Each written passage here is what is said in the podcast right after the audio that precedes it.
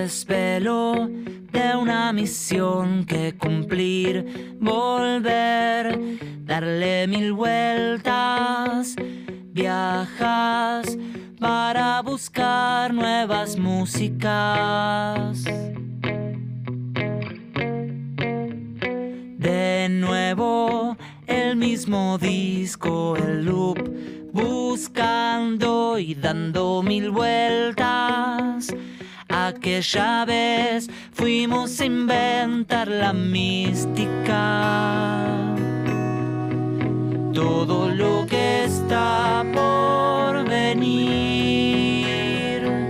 suena al fin.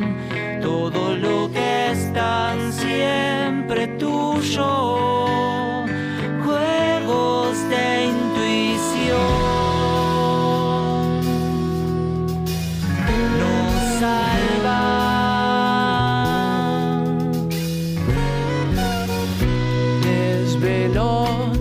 Misma escena en loop, viajar es hacia adentro, de fondo suena otra vez circo beat.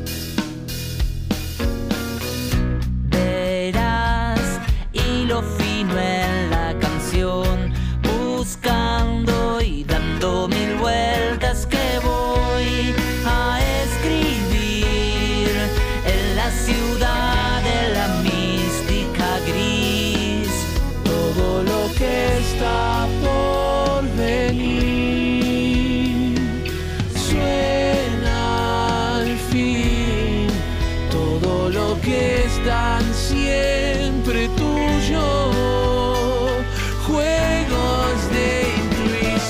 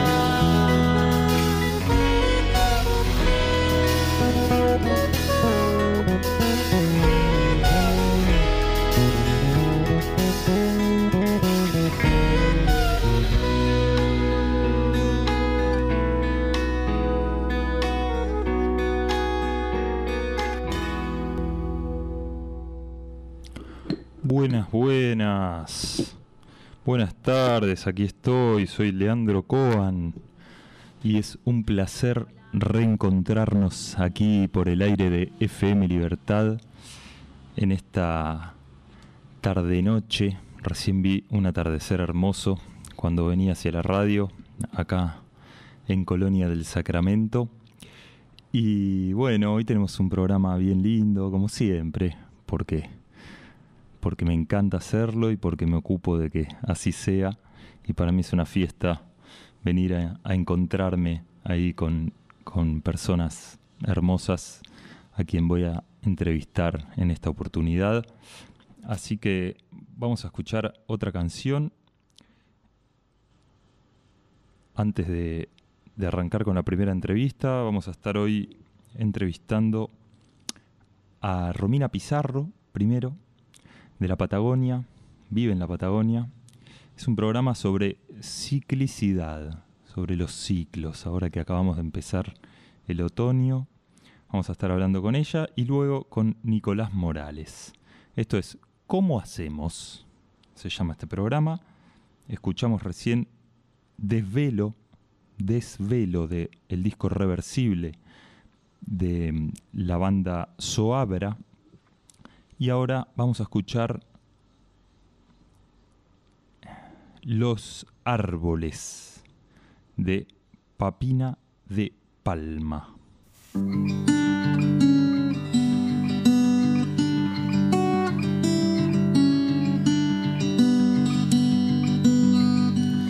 Empezó el otoño en este hemisferio, termina el misterio de las ramas. Es momento de cosecha, noche hermosa. Siempre es temporada de una cosa. ¿Qué pensarán de mí las flores del jardín? Quizás lleven canciones a otros corazones en el norte. Qué parecidos somos a los árboles, con las ramas como venas y las hojas como pelo que cubren toda tu cabeza. Y quizás el otoño me traiga tristeza. Quizás la tristeza pele mi cabeza, a menos que pueda perenizar mi corazón, a menos que pueda florecer igual con menos sol.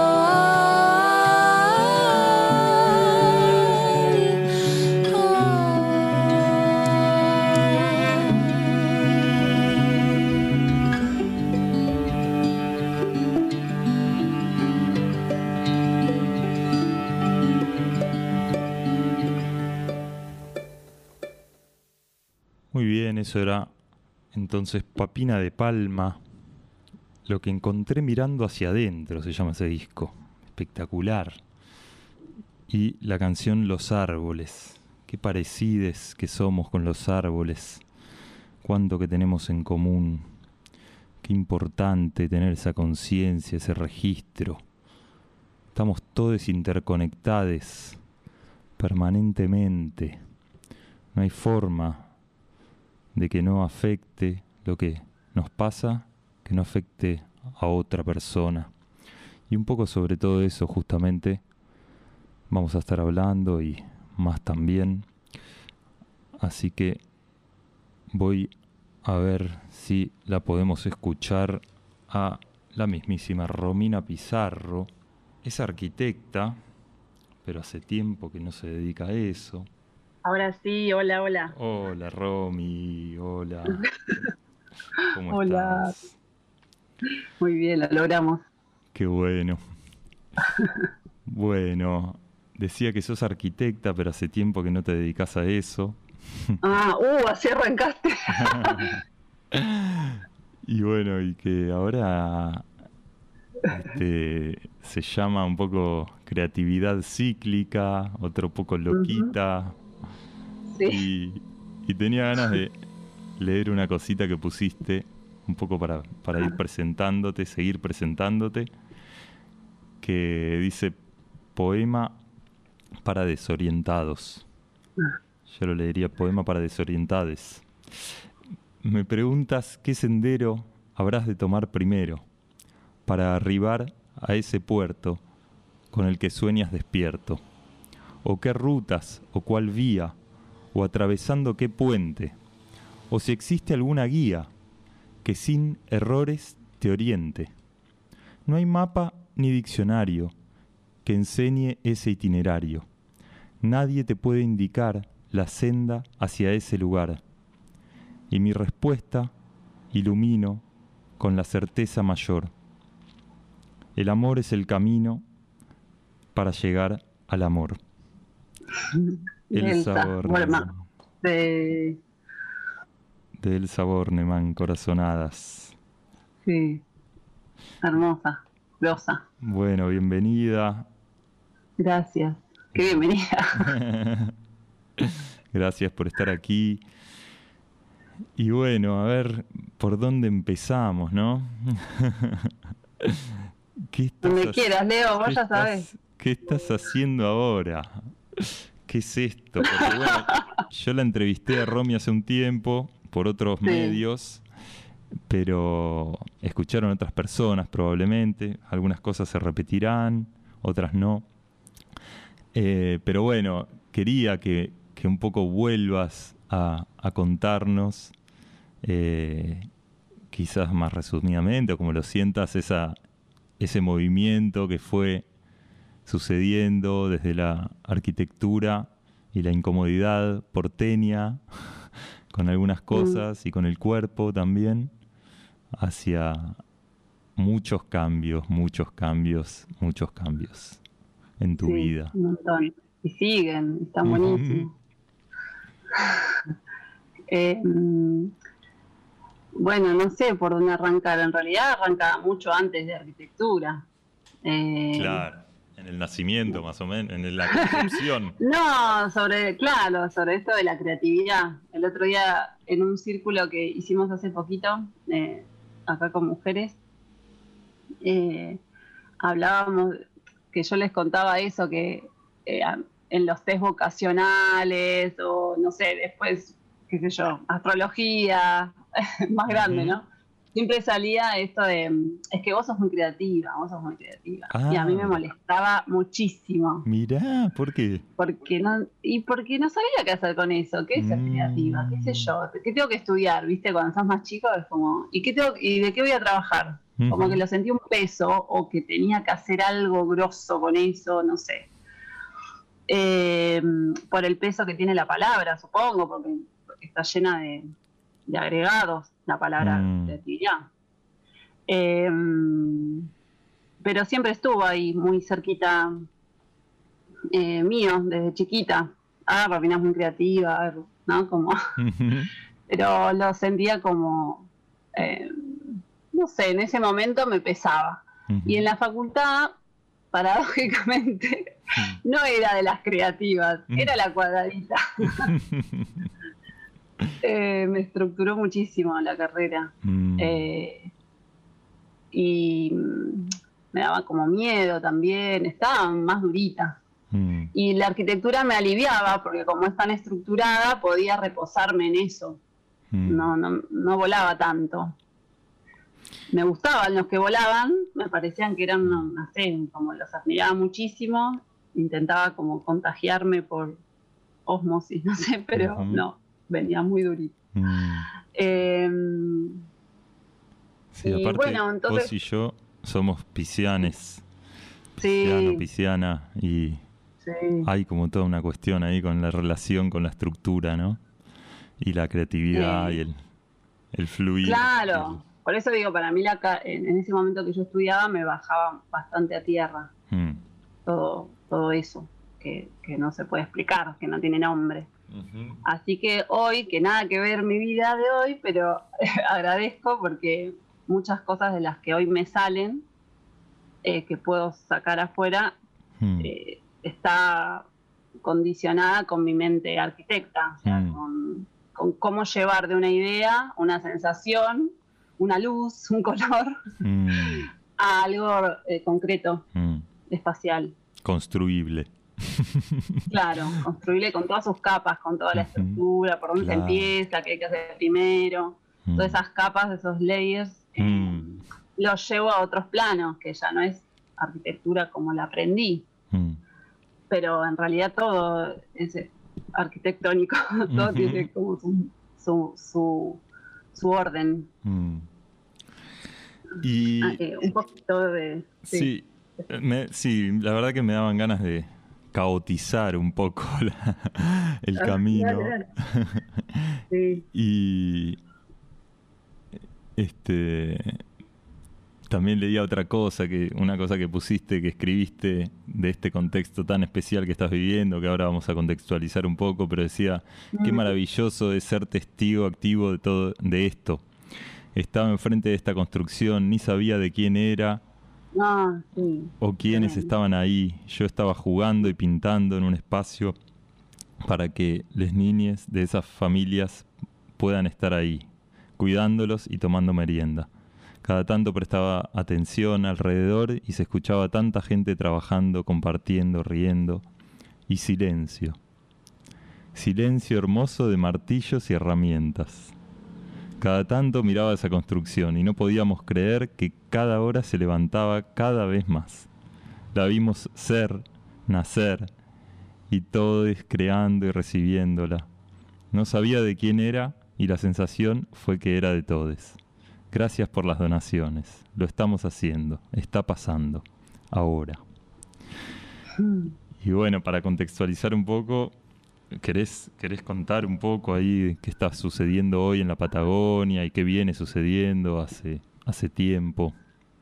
Bueno, sí, está todo atravesado por eso, ¿no? Uh-huh. Y bueno, en muchos lados porque repercute y gracias a eso fue que también está pasando lo que está pasando, de lo lindo que está pasando. Mm. Acá hay incendios desde, ya ni me acuerdo, 2 meses, más, sí, 2 meses seguro. Así, sí. Fue creciendo, arrancó en un rincón, se fue expandiendo, hasta llegar a una zona muy poblada, donde hay un pinar muy grande. En realidad, el otro fuego donde comenzó también había un pinar. Un pinar implantado, ¿no? Un pinar. Sí, sí. O sea, no árboles nativos, claramente. Y después se extendió hasta llegar a, bueno, cerca del hoyo, ya cruzó el paralelo y ya llegó al hoyo. Bueno, toda una zona ahí que sobre el Piltri, que es la montaña que nos la miramos todo el tiempo, que es la que nos abraza, la que vemos. Uh-huh. Y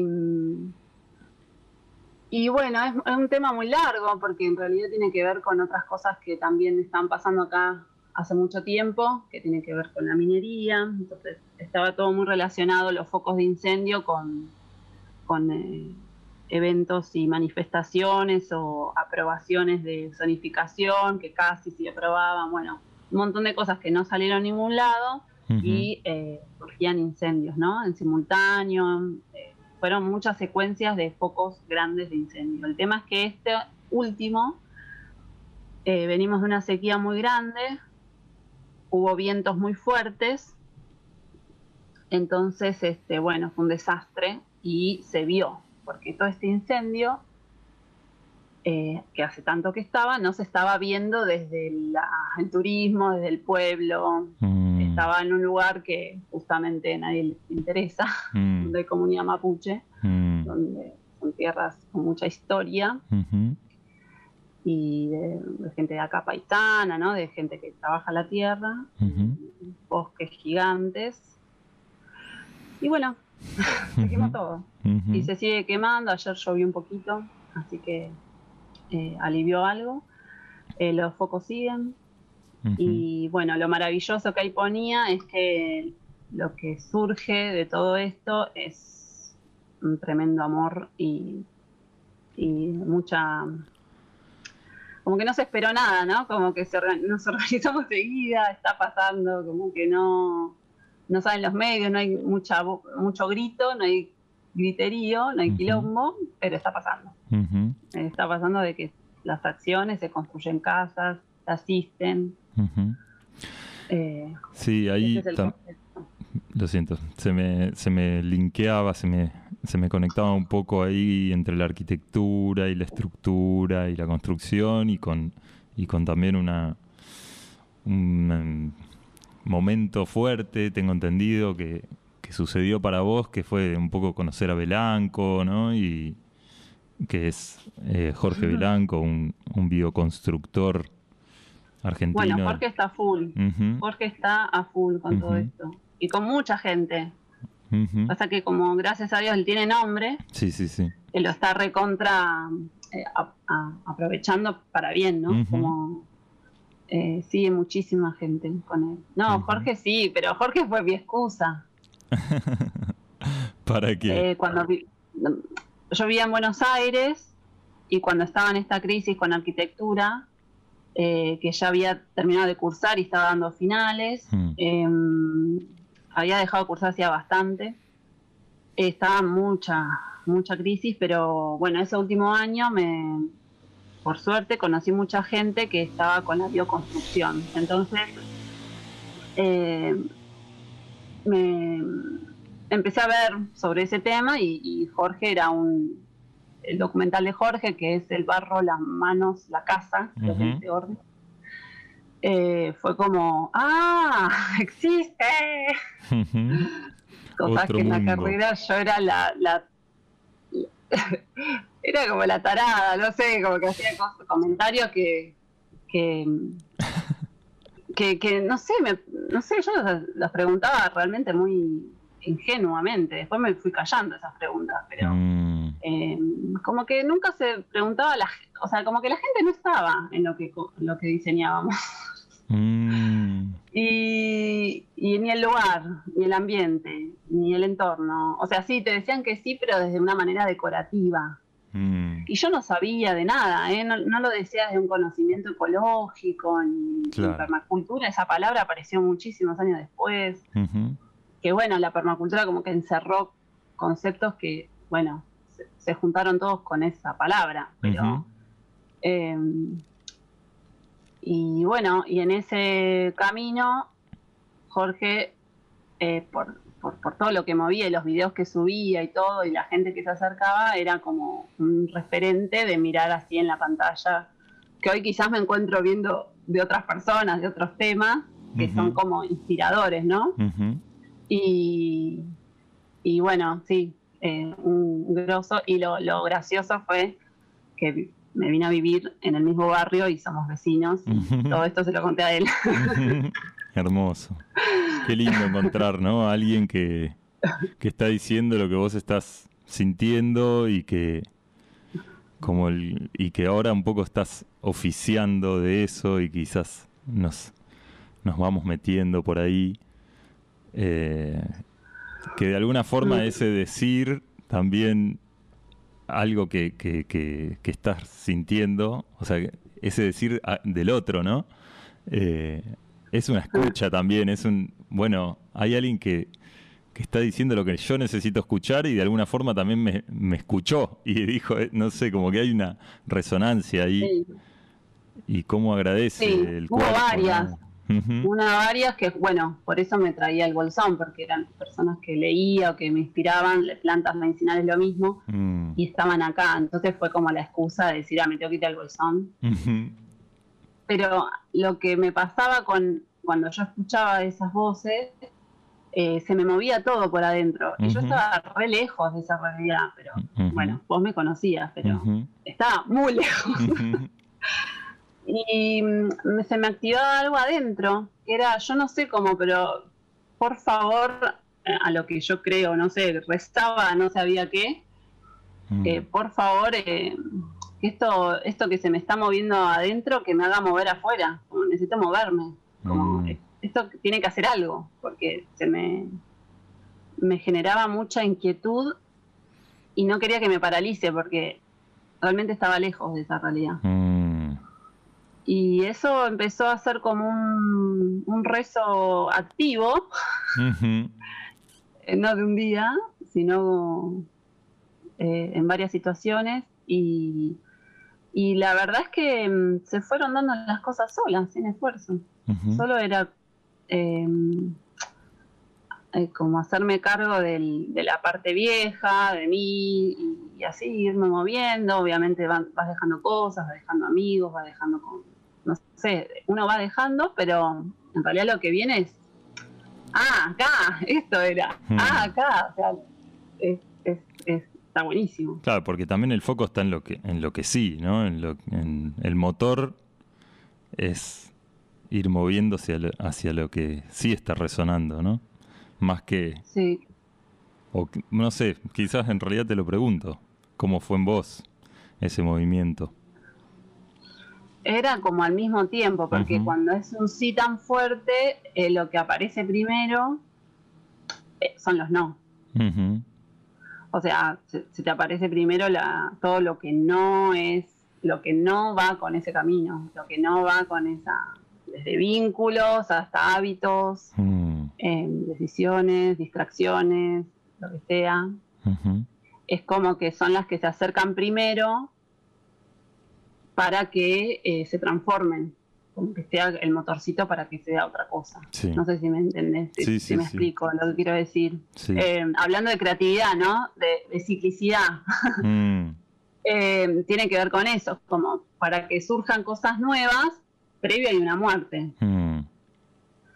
Y esas fueron las primeras muertes que viví mucho más intensamente a partir de tomar ciertas decisiones, como hacerme cargo de lo que para mí era importante. Estoy diciendo cosas abstractas, como quizás en un día me sentaba y digo, ah, esto es, ¿no? Como caídas de ficha, no tenía tanto que ver con pedir trabajo en tal lado, no venía tanto por ahí, venía primero la decisión adentro y después lo demás medio que se iba tejiendo solo, y lo digo realmente, yo no hice tanta fuerza, esfuerzos locos, no me pasó a mí así. Ahora, con todo esto que decís se me viene algo interesante, que es que a veces no entendemos lo que nos está pasando, ni lo que queremos, ni todo esto que estás nombrando es como bastante abstracto y creo que nos pasa a muchas personas. Y yo siento que vos de alguna forma tenés o has ido construyendo ciertos rituales o ciertas formas de acompañarte en este proceso, y que puede ser quizás el dibujo, la pintura, y también el darle lugar a la muerte, ¿no? Como esto que alguna vez también leí de vos, de como que ahora la invitás, ¿no? A cada año, si no me equivoco, o cada mes, ahí va. Cada mes morís un poco. Claro, bueno, lo que pasa es que hay como, no sé, yo medio lo voy descubriendo y yo te tiro lo que voy como descubriendo, ¿no? Pero sí. Hay dos energías que como sociedad no las tenemos muy queridas. Que es esta, ¿no? La del vacío y la de la muerte. Esta representación del otoño y el invierno, ¿no? Como esa energía de la cosa que se va marchitando, y el invierno frío, pelado, desnudo. Esas dos energías en nuestros procesos, en la visión de ser exitoso, de solo ver los logros, de ver las cosas inmediatamente, nos perdemos de que existe una cosa lógica del tiempo y de los procesos.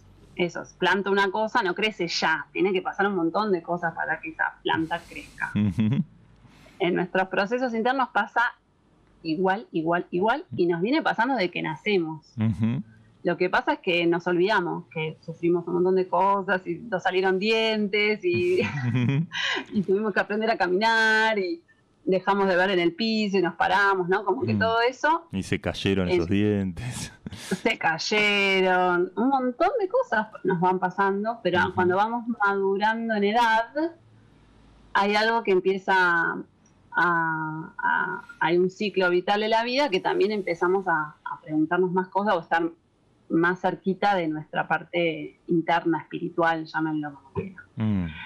Y esa energía de muerte no la queremos mucho, y en realidad ahí está la riqueza. O sea, si lo ves en la naturaleza, donde están los nutrientes, donde está el abono, donde la planta es exitosa por las cantidades de manzana que tiene, es por el abono que tiene en el piso, no es por la manzana. Tuvo que haber un montón de laburo antes para que salga la manzana. Y en procesos personales es lo mismo. Entonces, yo soy fan de la muerte, de la señora muerte, el morirse un poquito, a cada uno a su forma. Al descubrir la ciclicidad femenina, que es la lunar, y en las mujeres en el cuerpo, cuando estamos en ciclo menstrual, o sea, desde que empezamos a menstruar hasta que se nos va, empieza todo un caminito de vivir cíclicamente, hormonalmente, mucho más intenso estas energías. Y ahí hay un don, ahí hay una riqueza que, oh, casualidad, se nos fue negando por mucho tiempo. O sea, vivir la menstruación de una manera potente y vital es muy nuevo, y hay que seguir con la tarea de contarlo, porque la tarea no está terminada hasta que sepamos todas las mujeres, volvamos a tener ese poder en el cuerpo, ¿no? Totalmente. Así que sí, yo ritualizo las muertes. Las muertes, los logros, la vida, o sea, me encanta hacer rituales, sí. Claro. Sí, sí, sí. Es como una celebración, ¿no? Hasta de la muerte. Sí, sí. De las lágrimas, qué sé yo, la angustia, como que es vivirla con intensidad y no... no esquivar el bulto, como quien dice. Claro, eso, sobre todo, claro, como hacerse cargo de que está sucediendo lo que está sucediendo y no negarlo, no hacer que dé cuenta que no, como y seguir de largo y pretender aparentar para afuera o para adentro mismo, ¿no? Que que sigo así como si nada pasara.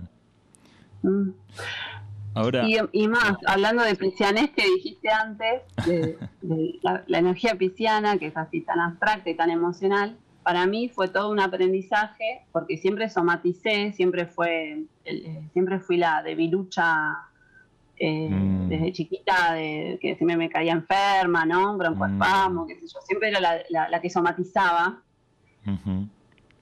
Para mí fue... descubrir el cuerpo que canaliza todo eso y no que me enferme. O sea, que no todo eso no sea mi enemigo, como que lo tenía que integrar. Y fue un antes básico. Y un antes y un después fue como encontrar, esto es sentir el cuerpo. Estaba totalmente desenchufado, totalmente. Y bueno, eso fue parte de esta llegada a la energía femenina, uterina y todo eso. Ahí dije, acá estamos. Sí, me has hablado de que se siente un poco como llegar a casa, ¿no? Sí. Como reconectarse con el útero, la útera. El cuerpo, la cuerpa, como le quieran decir. Y bueno, también quiero que me cuentes un poco, sobre este taller que hiciste este sábado que pasó y que venís haciendo talleres de introducción a la ciclicidad, ¿no? Y también relacionando con lo anterior de cómo a veces...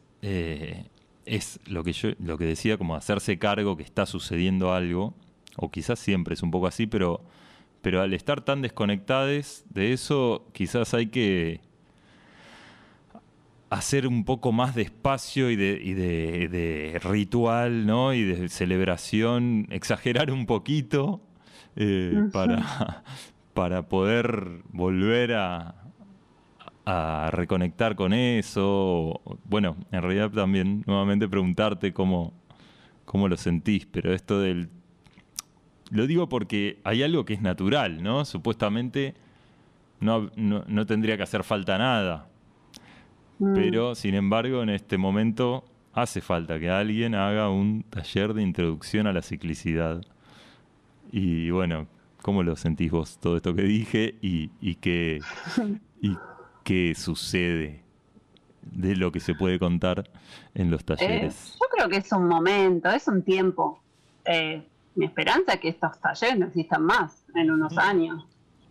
Como que es un tiempo, ¿viste? Como la cantidad de herramientas que hay de desprogramación, constelaciones familiares, biodecodificación, ¿no? Como todas estas grandes herramientas que van al inconsciente, a la memoria celular, ¿no?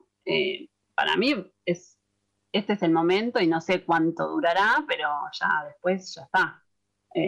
Así como apareció con todo, claro, va a ir menguando a medida que vayamos, o sea, por algo está, hay una necesidad, y ahora que también empecé a acompañar procesos de personas de manera individual, hay un llamado interno que esta pandemia exageró, al quedarnos sin hacer los hábitos que hacíamos siempre. O sea, emergió eso que no, nadie estaba pudiendo ver porque había mucho bochinche. Claro. Y este taller hace 5 años ya que nació en un invierno. Uh-huh. Y en realidad yo venía haciendo cosas parecidas, pero en Buenos Aires, pero acá es como que le di esa forma y esa así como ese sistema. En la introducción lo que hacemos es, en un mismo día, nombrar, reconocer, y desde la meditación pasar por estos momentos cíclicos bien marcados, que serían 4, pero bueno, hay muchos intermedios, como están las fases de la luna y las estaciones del año, ¿no? Uh-huh. O lo que dura un día, el ciclo del día, del sol. Uh-huh. Nombrarlos, tanto en la naturaleza como en nuestra propia vida. Me gusta hacer ese viaje de reconocerlo afuera, aparentemente afuera, uh-huh, de nosotros, y dónde los reconocemos en la vida, en tu día. Porque ahí es donde está la riqueza de que cada una o cada uno encuentra su ciclo. Claro. Más allá de, en el caso de las mujeres, el ciclo hormonal, ¿no? Que eso nos marca muchísimo. Uh-huh.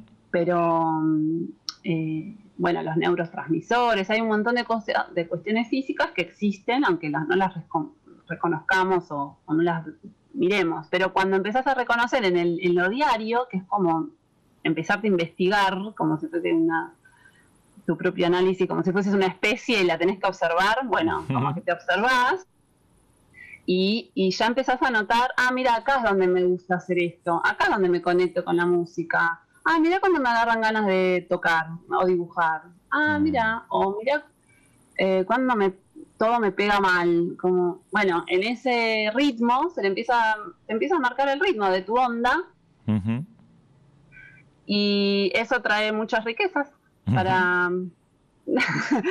para fluir con la energía que está pasando, o sea, no ir en contra de lo que es. Es más, es muy de presente, no nos vamos muy lejos. Uh-huh. Y a veces hasta es bastante más difícil eso, es más fácil teorizar sobre otra cosa que en uno mismo, entonces este taller va con eso, desde cosas que fui descubriendo y desde mi propia creatividad, que para mí yo estaba haciendo cualquier cosa, estaba pelotudeando y en realidad encontré que, ah, no, mirá, estaba armando un mapa, estaba armando, no sé, la vocecita que era, ay, mirá lo que estás perdiendo el tiempo, hace 3 horas que estás escribiendo. Y bueno, no, pero menos mal que le di bola porque encontré ahí todo un mapa, un sistema, que me encanta compartirlo, me encanta escuchar después cómo fueron los procesos. Uh-huh. Porque ese fue el introductorio, pero el intensivo, que es el que más me gusta hacer por la intensidad que tiene, es el que nos encontramos en cada fase lunar, y por un ciclo entero, desde la luna nueva, y ahí estamos conectándonos con esa energía. Y bueno, me encanta después ver los resultados de lo que pasa ahí. Qué bueno. Está buenísimo. Bueno, como siempre, hoy hablaba con un amigo íntimo a quien le mando un saludo y que probablemente esté haciendo la cortina para este programa a la brevedad, que se llama Luciano Fernández, y hablábamos de la multiplicidad de orejas que escuchan este programa, y que para algunas esto que estamos hablando es chino básico, para otras es aburrido porque ya lo recontra... conocen y como, no sé si aburrido, pero como bueno, quizás les gustaría que profundizáramos más. Y otras, bueno, están ahí como en el medio y les es más nutritivo. Y bueno, es esto. Es lo que soy también. Y bueno, me dan ganas de profundizar y a la vez... nada, está bueno también si quieren compartir un poco su vivencia escuchando este programa, ya sea esta entrevista en particular u otras. ¿Qué les pasa? ¿Se entiende algo? ¿Les sirve? ¿Se quedan afuera a los 2 minutos? ¿O les gustaría ir más profundo? Ahora ibas a entrevistar al de Naturaleza Cíclica, ¿cómo se llama? Sí, a Nicolás Morales, en un ratito se viene. Bueno, él también. Estamos, sí, este es un programa enteramente dedicado a la ciclicidad y también a lo femenino y lo masculino, ¿no? Porque también inevitablemente estamos hablando de eso, del cuerpo también como un territorio. También me daban ganas de... Escribí ahí unas preguntas que me surgieron un poco... delicadas en algún punto y también para hablar 3 o 4 horas, pero bueno, yo las voy a leer y vos contestás lo que querés. Dale. Son varias y después te explayás tranqui. Un poco relacionado con el fuego que hay en tu zona, van. ¿Cómo es estar siendo testiga de la enorme matanza que están haciendo ahí donde estás? ¿Cómo es estar ahí, cerquita de donde el fuego está ardiendo, porque lo llamaron personas desconectadas con intereses espurios, y seguir estando desde el amor, la creatividad, el disfrute? ¿Cómo se relacionan el dolor y el placer, el duelo y la creación, el enojo y el amor? ¿Qué nace con todo esto? Qué bueno, me ves, pero estoy mirando la ventana, me quedé tipo... Bueno, es algo que acá hablamos mucho. Hicimos un círculo que necesitaba mucho compartir para el equinoccio del otoño y vinieron personas que se les quemó la casa o pasó cerquita y venían de ahí. Y el espacio era para mover tanta emoción porque... ahora está emergiendo como el trauma, ¿no? Después de 2, 3 semanas empieza a surgir los efectos del susto. Claro. De salir corriendo con el fuego, de volver y ver todo quemado. Sí, es una situación que si no te sucedió es muy difícil de imaginar, ¿no? Y es interesante también. Yo nunca había visto el fuego así. La primer imagen, cuando lo vimos acá cerca de mi casa, cuando lo vimos bajar de la montaña, en unos minutos nada más, duró 2 segundos, 2, 3 segundos, pero fue de asombro, como de belleza, como de algo gigante de la naturaleza, ¿no? Me duró poquito, porque enseguida vino el terror, pero... Es tan grande, es como, no sé, ver las cataratas. A mí me pasó algo parecido cuando fui al Iguazú. Como eso de, wow, y te quedas medio mirándolo. Sí. Y después el terror porque destruye. Sí. Pero en sí el fuego es inmenso. El tema es que es una larga charla porque... Sí. Hay muchas reflexiones mismo de la gente que está viviendo ahí y yo escucho, porque no nos pasó, donde yo vivo no estamos viviendo lo que están viviendo ellos. Yo estuve ahí con unos nenes y estoy ahí anotada para estar cuando se necesita estar con niños en la zona, para jugar con ellos y contenerlos, por eso, porque hay todo como una parte emocional, de sostén emocional, en la que... se va anotando gente que siente que ese es su aporte. Bueno, yo me anoté ahí. Y es interesante la reflexión que se hace porque Una es que ese fuego, la otra cara del fuego es el motor, ¿no? Como el fuego que quema y destruye, y después el fuego de la llama que ilumina y que brilla y que enciende. Mm. Porque está pasando, eso está pasando, por ejemplo. Uh-huh. O sea, de estar ahí con la gente que se le quemó todo, no hay nadie, Leo, que está enojado. Mm. A lo sumo está triste y como desganado, pero lo que está surgiendo es tan grosso que no, vos vas ahí y es una buena onda que no la podés creer. No es tétrico, no es... no sé, está todo el mundo como que era la oportunidad para que todos muestren sus dones, ¿viste? Sus talentos, porque hasta el que creía que no sabía hacer nada, uno piensa que bueno, hay que ir con la pala, y hay que, no, porque yo en eso no puedo hacerlo, pero todos están aportando algo. Entonces es como que están todos felices porque lo que tenían y no sabía que servía, ahora sirve. Entonces se generó como una sensación de abundancia, como es toda la comarca, en general, la comarca entera, desde sus suelos, sus ríos, sus aguas, o sea, es una zona muy abundante, y ahora de gente, y no le dio lugar a lo otro, no le dio lugar, vos estás ahí y no pasa nada lo que sale en la tele, para nada. Entonces ves las dos caras del fuego, ¿no? El fuego que quema y destruye, el que enoja y la ira hace que quemar todo, y el fuego que hace, que es un motor que enciende, como dice Galeano, ¿no? Los fueguitos que encienden a otros, que brillan. Sí. Y eso es lo que se vive. Yo siento eso. Y hasta que no me acerqué a las personas que lo habían sufrido, te da como culpa, porque sentís que como... A mucha gente le pasa eso, por eso era necesario mover las emociones, porque la culpa también te paraliza. Es más, podés hacerte más el boludo, así que, porque como tenés culpa, bueno, me distraigo. Pero después cuando estás ahí, yo necesitaba ir a ver el lugar, por ejemplo. Nada, lloré. La muerte mucho, también, ¿no? La y muerte. Es mucha muerte. Y el pero hay una sensación de eso. Eso, hay una sensación de renacimiento y no naif, para nada, están poniéndole el cuerpo, no es nada, no, para nada, ¿eh? De hecho, la gente que se le quemó la casa, muchas personas que viven en la montaña dicen, bueno, loco, también hagámonos responsables nosotros, tenemos que vivir acá, es un lugar para vivir, para llenar de cables de luz. Wow.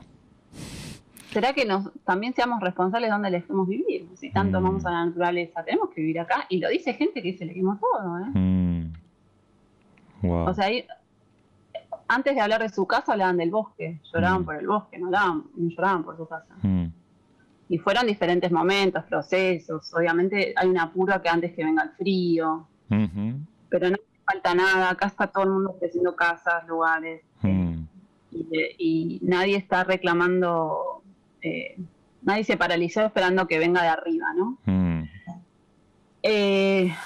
Como que, ¿sabes qué sentí yo? Te vas a reír, pero yo sentí esto. ¿Viste cuando vos dejás de romper las bolas a tu mamá y a tu papá, que hicieron la culpa de todo? Como madurez humana. Sí. No me río. Es como dejaron de... ¿Eh? Sí. No, que me resulta totalmente... O sea, me resuena totalmente, no me río, me... Claro que sí. Bueno, es como algo así, yo sentí eso, como, bueno, dejamos de echarle la culpa y esperar que mamá y papá me respondan a mis necesidades y me hago responsable, y lo hago, si puedo, ya está, yo soy grande. Es que aparte es una potencia redireccionar esa energía, ¿no? Porque es tanta la energía que demanda reclamarle a papá y a mamá, que cuando la pones al servicio de lo que querés hacer es tremendo, es arrollador.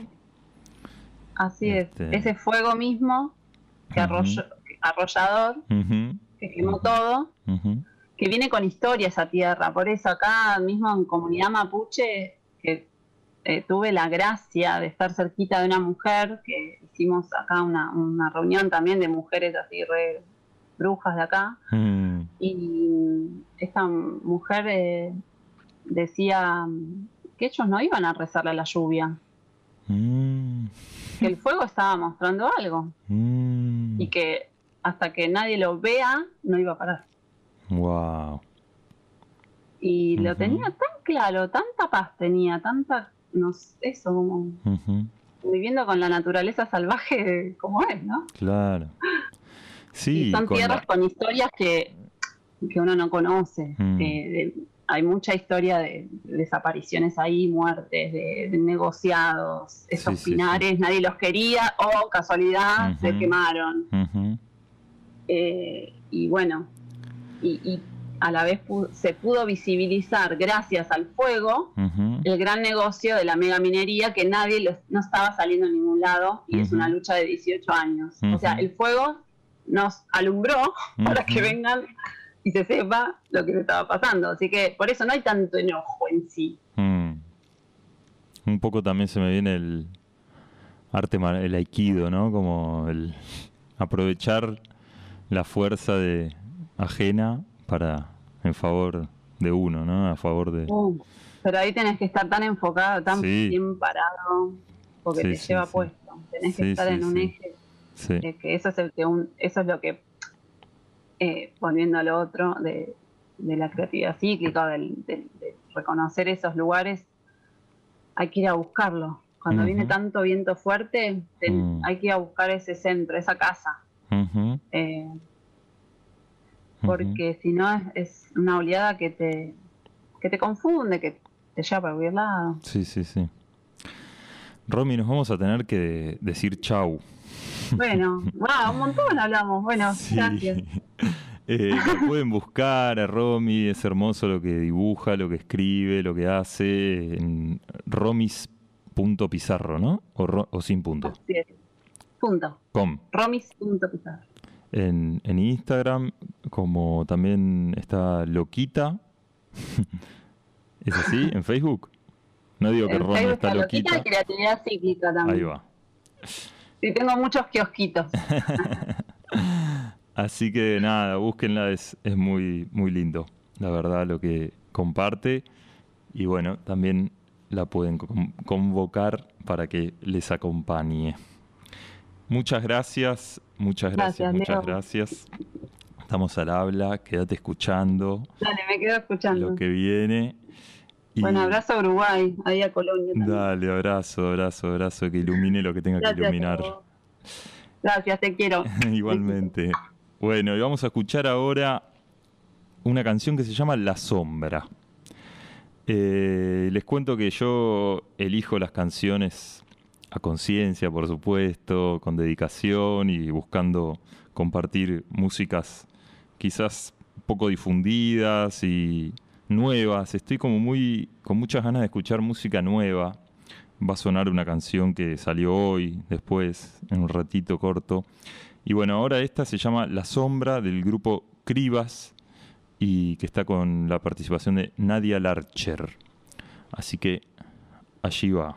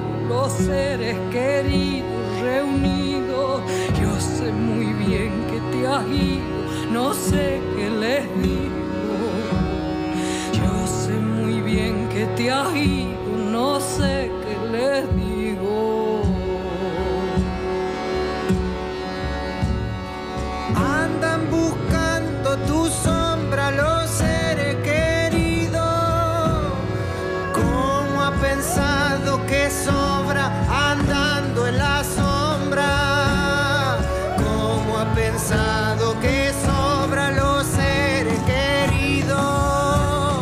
Andan buscando tu sombra, pero está conmigo.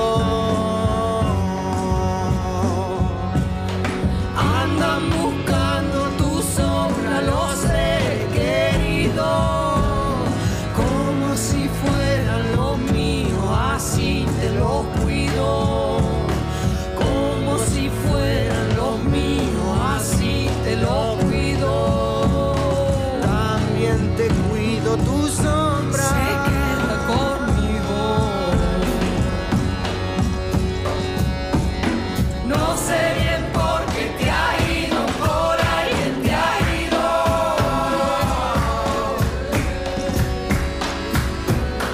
No sé bien por qué te ha ido, por alguien te ha ido.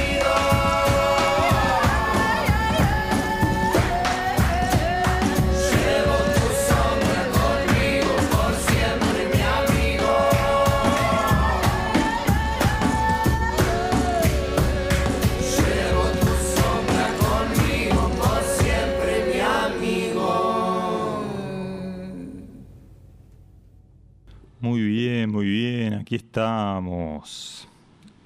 Eso era La Sombra, Grupo Cribas, con Nadia Larcher. Y bueno, esto es Cómo Hacemos. Yo soy Leandro Coan, estamos acá en FM Libertad. Estoy muy contento de estar haciendo este programa. Esta es la 5ª emisión. Y bueno, arrancamos abril y hay publicidades para compartirles de acá de Colonia del Sacramento y empezaron a sumarse de otros lugares. Les cuento que está el Deli de las Rosas en Rambla 916, esquina Paraguay. Puedes encontrar variedad de frutos secos, harinas, legumbres, cereales, productos orgánicos, sin gluten y para veganos. Aceites, yuyos, especias, complementos y superalimentos, una gran variedad de cafés y tés. También podés ir a desayunar y disfrutar de una incomparable vista de toda la bahía. Por consultas y pedidos 099-520-371. Se ha sumado a partir de abril el Vivero Niemití de Santa Ana. Se viene la mejor época para plantar. ¡Planta nativas! Nuestro Vivero Niemití está en Santa Ana, Colonia, y tenemos guayabo, chalchal, pitanga, rama negra, arazá, guayubira, palo jabón, blanquillo, murta, sombra de toro, lapacho rosado, molle ceniciento, viraró, hibiscus. ¿Cuántos de esos árboles conocen? Hacemos plantaciones y mantenimiento de jardines. Podés consultarnos por WhatsApp al 097-555-660. Y venir a conocer el espacio y elegir el árbol que quieras plantar. Vivero Niemití en Santa Ana. Y también se sumó de la zona del Cerro del Burro, si no me equivoco, por cerca de Piriápolis, sal de mar artesanal. Al día de hoy representamos en Uruguay el único emprendimiento que elabora sal a partir de agua de mar oceánica, pura y simple. ¿Por qué? Porque la sal que se vende para consumo por decisión de la OMS desde hace más de 60 años, obligadamente por ley, debe ser 99% cloruro de sodio, más el agregado de desecantes, antiaglomerantes y los conocidos flúor y iodo. La sal de mar, además de cloruro de sodio en un 64%, contiene en su restante 36% la suma de todos los minerales que existen en el planeta, conocidos o no. Estos minerales, disponibles en su forma química oportuna para la vida, solo existen en la sal de mar artesanal. Para obtener la sal de mar hay que viajar a la costa entre José Ignacio y Garzón, en la zona intocada del Atlántico, donde llega el agua más pura, coincidiendo con las corrientes del sur y los vientos del suroeste. Hay que tomar esa agua lejos de la orilla, entre las rocas, y trasvasarla hasta el transporte terrestre, a veces atravesando médanos, ya que no hay accesos fáciles. Luego hay que evaporar 35 litros de esa agua sobre quemadores a menos de 80 grados centígrados en una bandeja inoxidable y tostar lentamente en el horno de gas para obtener 1 kilo de sal de mar. El agua de mar oceánica contiene aproximadamente 35 gramos de sal por litro. Es un trabajo de amor que se hace a pura conciencia. La sal de mar contiene en su composición todos los minerales que necesita nuestro cuerpo en la proporción perfecta. Es mucho más que solo sal de sodio. ¿Cómo llega a tu casa? La sal de mar llega por agencia a la puerta de tu domicilio, estés donde estés dentro del Uruguay. Podés hacer tu pedido al 095-480-918 a Pablo Díaz. Y por último, Natura América, alivio y cuidado natural. Elaboramos productos íntegramente con ingredientes naturales, combinando aceites esenciales puros y hierbas medicinales orgánicas. Desodorante, pasta dental, aguas florales, ungüentos y aceites para el alivio de músculos y congestión, de dolores de cabeza, dolores menstruales, afecciones de la piel, alivio de estrés y ansiedad y más. Cremas y jabones a pedido y fórmulas especiales según tu necesidad. Llevamos a tus manos la magia de las plantas. Encontranos en Instagram como Natura América o pedinos la lista de productos y precios al WhatsApp 093-855-079.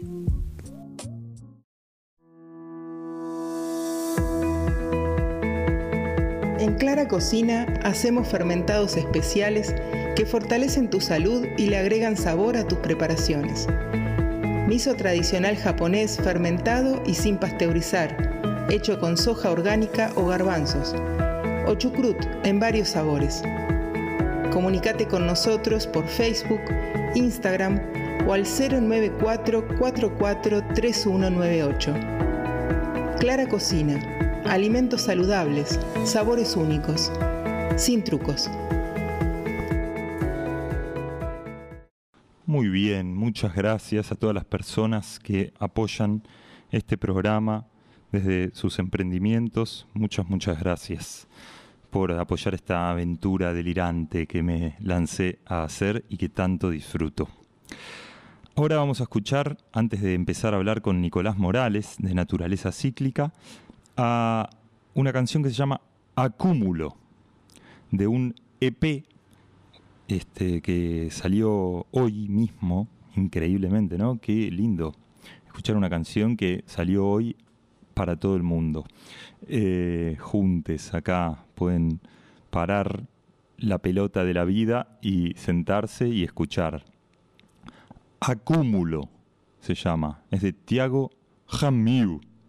Tiago Ramil se escribe. Lo pueden buscar. Thiago Ramil en las redes. El EP se llama Usou Marca. El sol marca. Y escuchen la letra, si entienden algo, es espectacular. O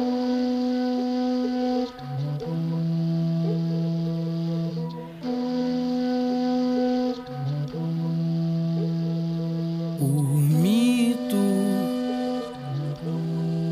da sustentabilidade traz uma série de carbono pros jeans enrolados em tabaco. Não consigo parar de sexy shop criada na Alemanha. A moda biodegradável levados para a mina do leão. Será esse texto amanhã? Após 200 anos amassados contra a terra.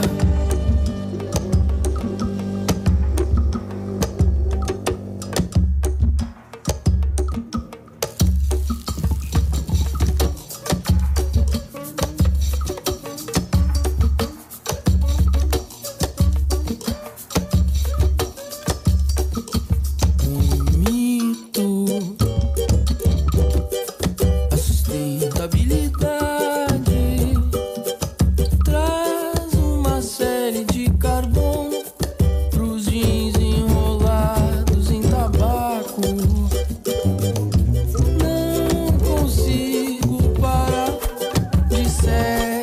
yo, criada na Alemanha, a moda biodegradável, levas para mim na do leão.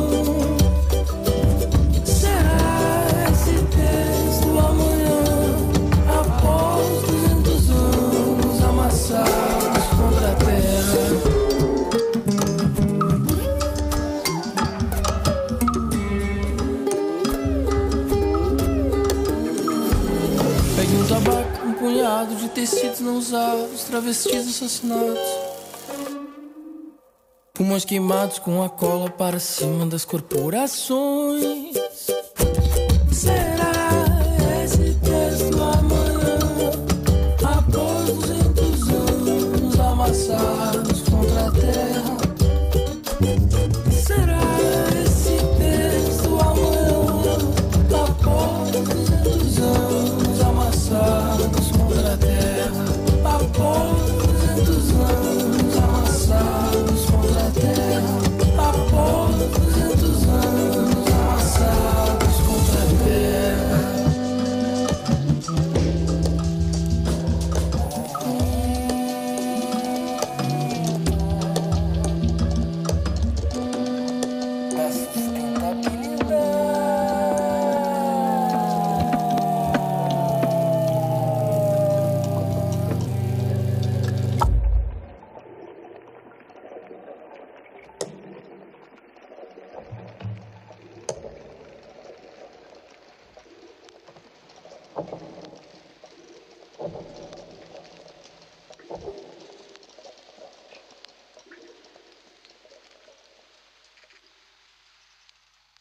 Muy bien, eso era Acúmulo. Habla del mito de la sustentabilidad, ¿no? Que a veces terminamos estando tranquiles porque usamos una bolsa biodegradable o una bolsa de tela y después hacemos cada desastre. ¿Qué le vamos a hacer? ¿Cómo se hace, no? ¿Cómo hacemos? Lo que yo me pregunto. Y ahora nos vamos a encontrar con el mismísimo Nicolás Morales, que es un placer tenerlo acá y vamos a ver si podemos escucharlo. No lo conozco personalmente, increíble, pero real. Y bueno, Nicolás es terapeuta en respiración alquímica y sexualidad sagrada, lector de registros akáshicos y Master Teacher Magnified Healing. Facilita círculos de hombres desde mayo de 2016 y bueno, diseña y realiza los diagramas, agendas cíclicas, solar, lunar, las cuales las confecciona mediante el estudio personal de su ciclo hormonal. Muchas cosas hace el Nico, así que bienvenido, para que nos cuentes un poco más de todo este proceso zarpado y profundo que estás haciendo. Buenas, buenas. Ahí va. ¿Se escucha? Se escucha, sí. Buenísimo. Bueno. Bienvenido. Bueno, muchas gracias. Nos conocemos las voces, sí, pero todavía no nos hemos cruzado personalmente. Así es. Muchas ganas de que suceda. Bien, bueno, sí, eso va a llegar. Sí. Todo llega. Así es. Bueno, nombré un montón de cosas que has hecho, de procesos, y faltan. Hay más. Has estudiado clown, improvisación, actuación, y has creado cosas que nos vas a ir contando un poco. Y bueno, quiero que un poco te empieces a presentar vos, porque eso, yo te conozco poco, sé que estamos vibrando cerca y caminando juntos de alguna manera, pero me dan ganas también de que nos compartas ahí parte de tu proceso. Bien. Ese, bueno, ¿viste? Un salto al vacío o al... No, divino. A mí me encantan los saltos al vacío, soy muy kamikaze en eso. Buenísimo. Me encantan. Como presentarme, me presento como Nicolás Morales. Soy desde el 25 de julio de 1976, soy Nicolás Morales. Ahí va.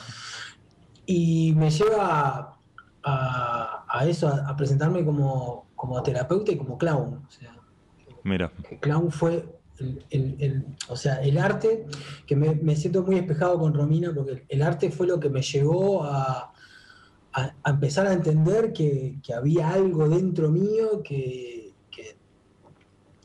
explotaba cuando yo entraba en estados. Entonces eso me empezó. Y siempre la risa. Hoy justo estuve almorzando con mi padre y mi madre, y mi madre siempre me decía, lo que pasa es que vos siempre estás alegre y haces reír a la gente, tipo. Y creo que también es una parte de mi esencia, ¿no? O sea, de trabajar mucho la tragedia y siempre buscar la transformación. O sea, más allá de que las transito, las atravieso, pero siempre en la búsqueda de la transformación. Y ahí fue cuando yo conocí el arte, que bueno, que eso también, dibujé muchos años de mi vida sin ningún estudio ni nada, tengo dibujos ahí hechos, pero pues sin estudio ni nada, era como un escape mío.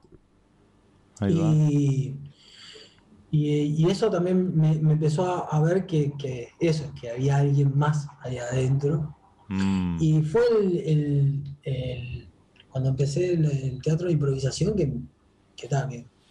Eso lo tengo grabado así en mi mente, en mi cuerpo, en todo el alma, porque fue la primera presentación que tuve en vivo, o sea, con público.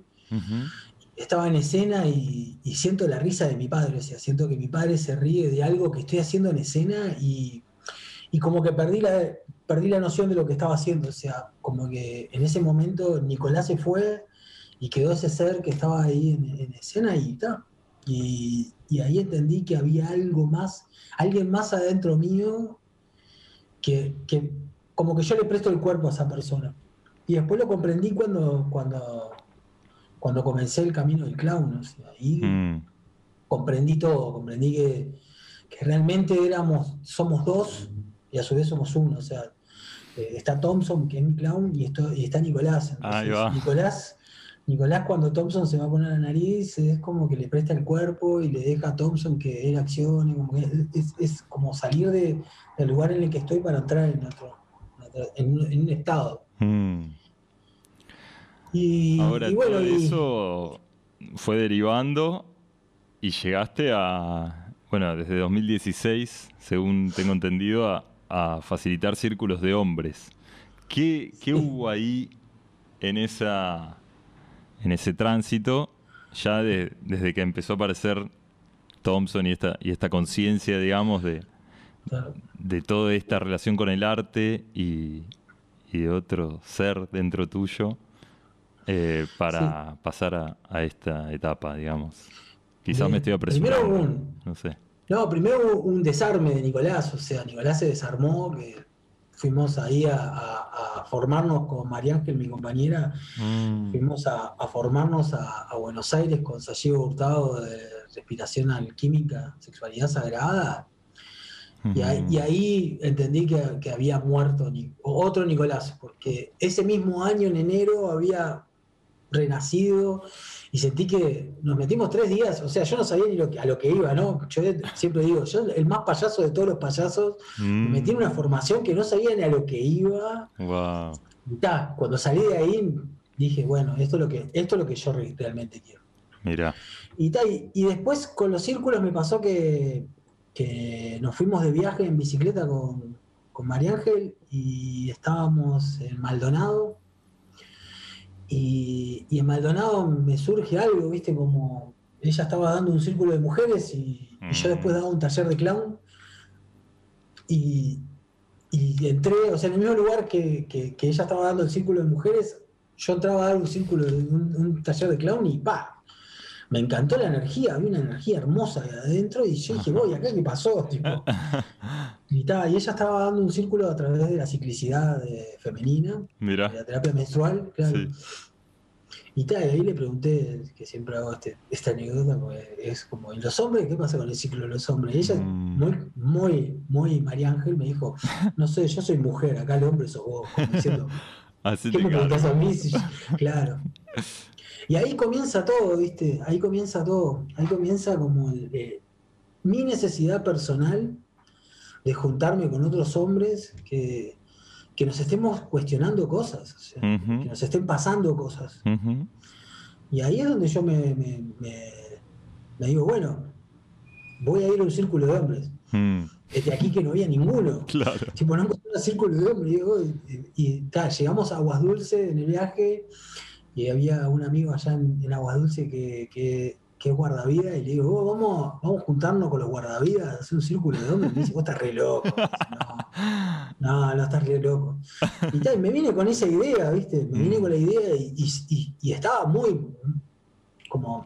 presente en mí esa necesidad del círculo. Esto verano 2016, más o menos.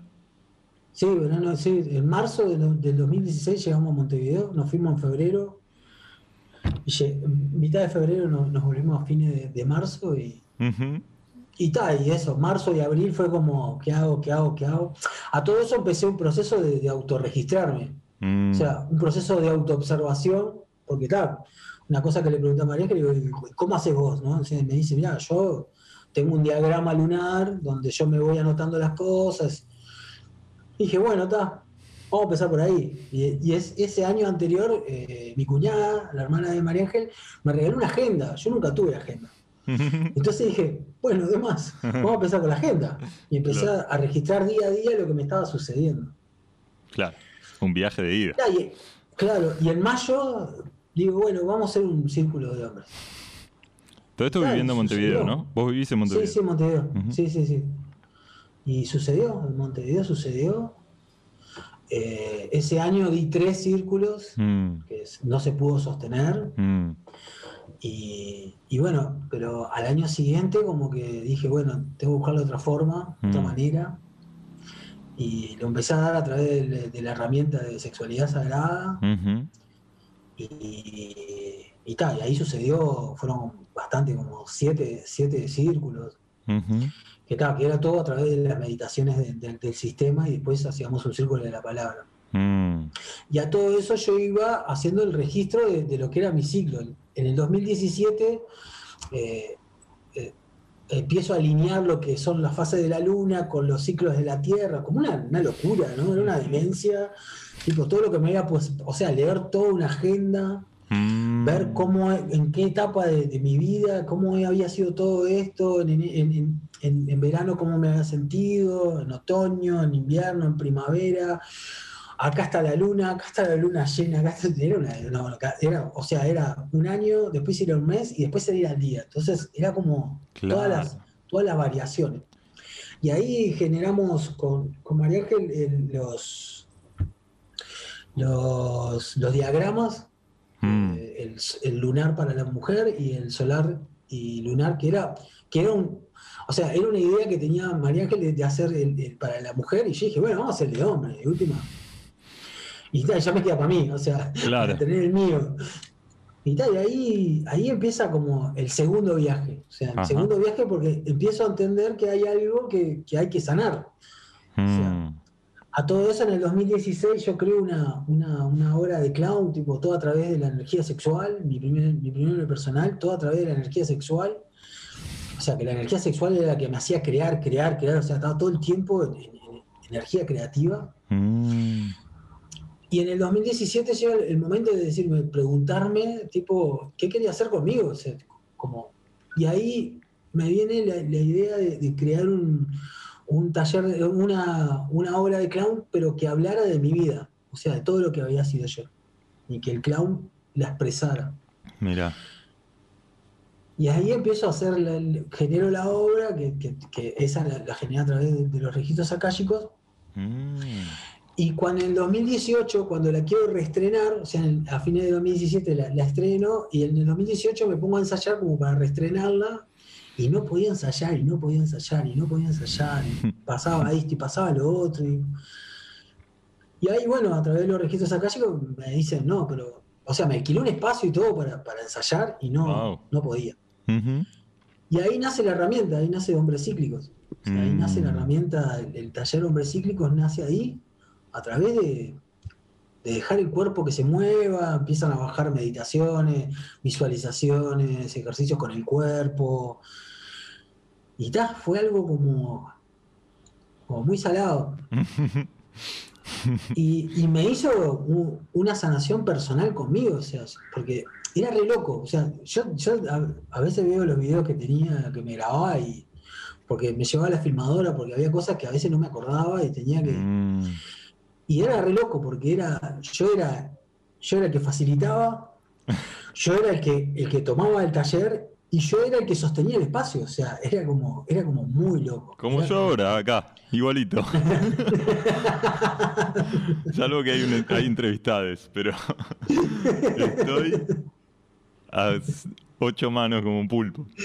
8 pulpos, ahí va. Qué va. Entonces ahí nace Hombres Cíclicos, sí, una sanación personal. O sea, yo llegaba a casa y no sabía ni quién era, ni qué había pasado, ni nada. O sea, había pasado algo, por supuesto.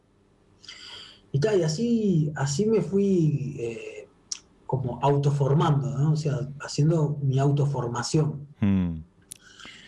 Y tal. Claro, tremendo.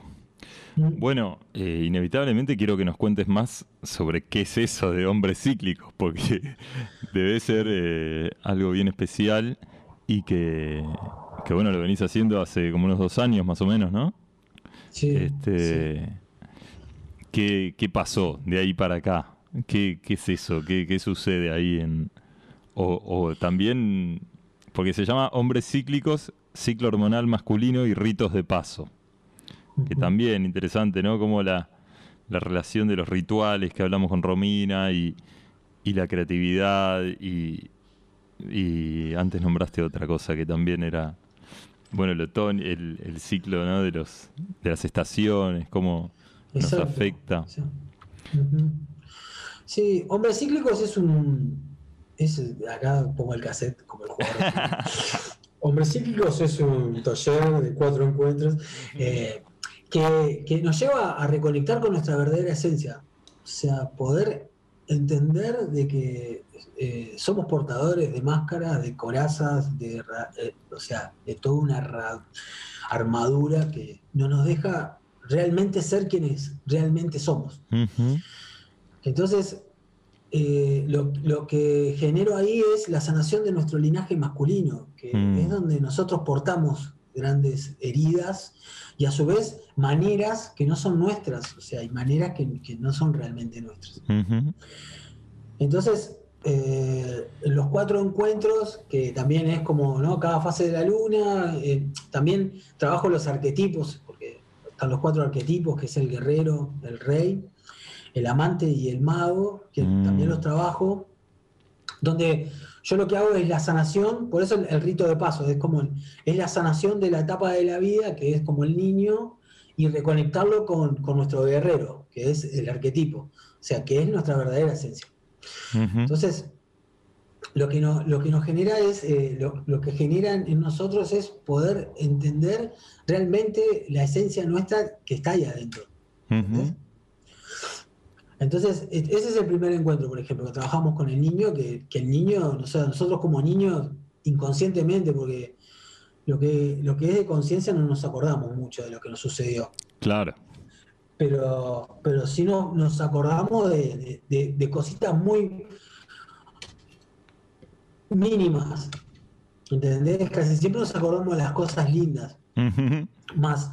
Cuando comenzamos a ir hacia adentro, a encontrarnos con nuestro niño y tener una conexión con él, empieza a aparecer todas las heridas. Entonces, uh-huh. ahí hacemos un trabajo profundo con el niño y lo llevamos al guerrero, que es quien maneja desde nuestro plexo solar el yo soy, nuestra personalidad. Uh-huh. Y bueno, después en el segundo encuentro hacemos una sanación de la sexualidad sagrada a través de mi experiencia como sanando mi sexualidad. Todo lo que vivencié a través de la herramienta de respiración alquímica, todo lo que me llevó a mí a sanar, tipo, lo pongo a disposición. O sea, no es que utilizo la herramienta, sino que lo que me sucedió a mí y cómo lo vi yo. ¿Tá? Claro. Y después el tercer encuentro trabajamos lo que es el padre, o sea, poder sanar lo que es la imagen de nuestro padre físico y llevar esa energía hacia nosotros, hacia lo que es el nosotros como nuestros propios padres. Mm.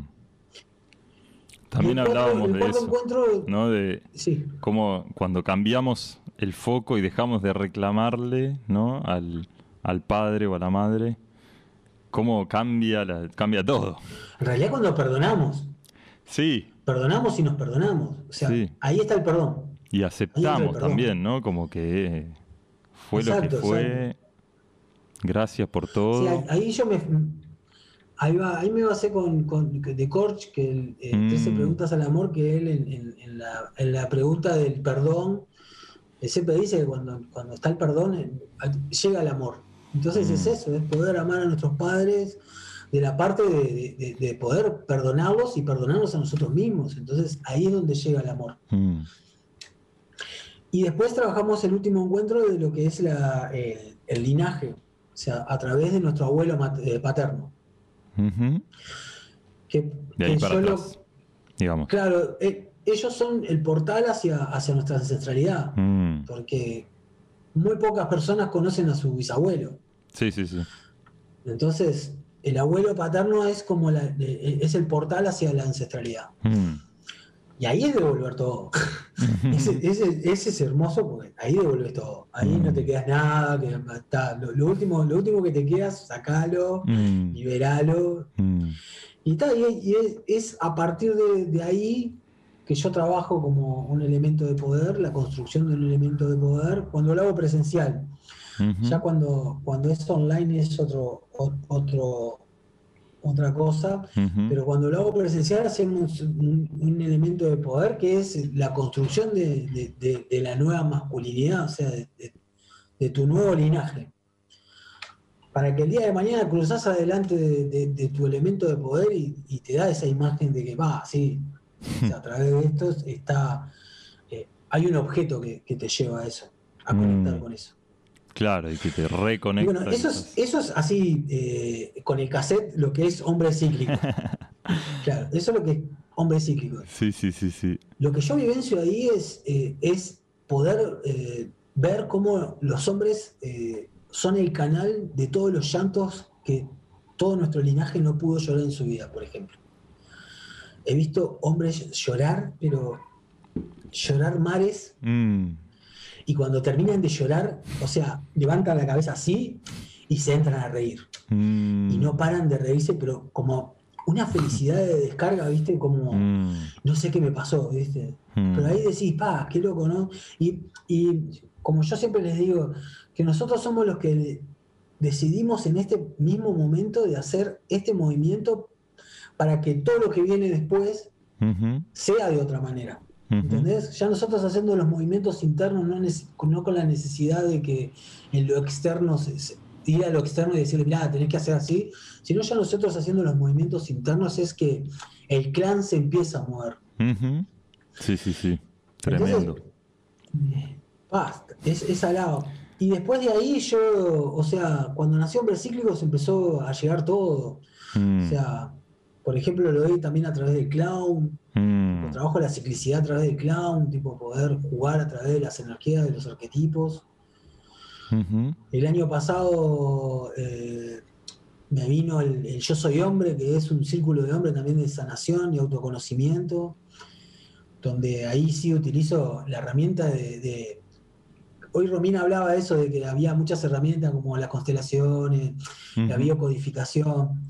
Yo utilizo el juego. Para mí el juego es lo más que te hace entrar en la inconsciencia total.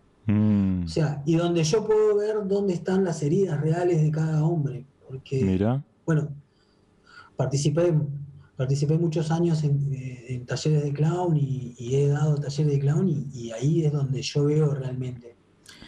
Sí, sí, es un círculo de transformación, de autoconocimiento. Son realmente... procesos muy potentes, ¿no? Cuando, aparte, es muy interesante para mí cómo a través del juego y el cuerpo cambia el grupo, se arma grupo y cambia, o sea, rápidamente se hacen vínculos muy estrechos, es una potencia inestimable, no, no, No se puede de otra forma casi, ¿no? Como... Sí, claro. Es volver al niño. El niño hace eso, se junta con otro niño y no le importa. No le importa ni quién es, ni cómo se llama, ni nada. Totalmente. Le importa ese momento presente que es jugar y jugar y jugar y hacer algo y imaginarse y crear. Entonces, eso es lo que transforma. O sea, para mí transforma mucho, es muy transformador. Totalmente. Y sanador a la vez. Sí, sí, sí. Y ver a los hombres jugar, o sea, gente grande, ¿no? Tipo...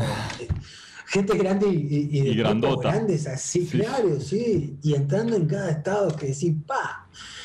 Y los ojos abochonados, ¿no? Y decís, bueno, ¿qué vamos a hacer ahora, después? Esto está buenísimo. Y decís, ¡pa! ¡Qué loco! ¿No? Porque a mí eso, el año pasado fue como decir, ¡pa! Esto es lo que me gusta hacer. Mm.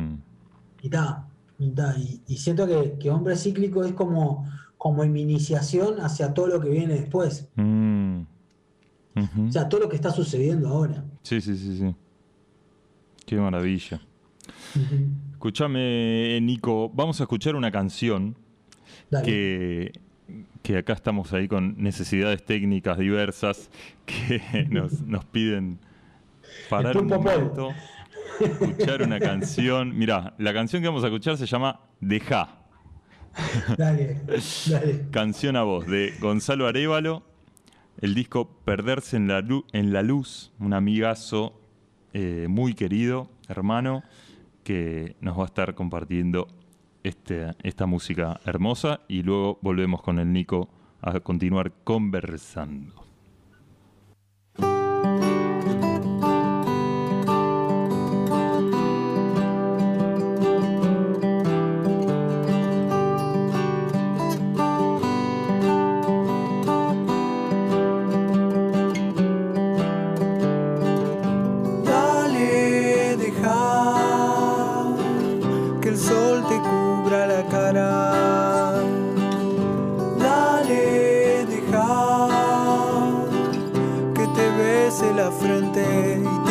Que las lágrimas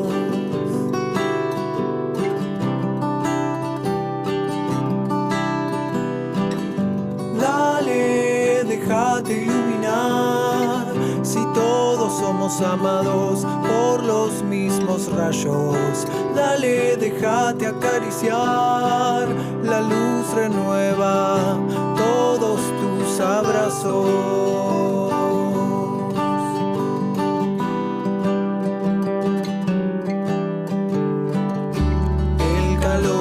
Hace fuerte en el pecho, renaces profundo por dentro. El momento es ahora, dejarse, soltarse sin red, como la flecha deja el arco para ser. El sol deja la noche para amanecer. Dale, déjate cuidar por su calor. El fuego sabio purifica el corazón.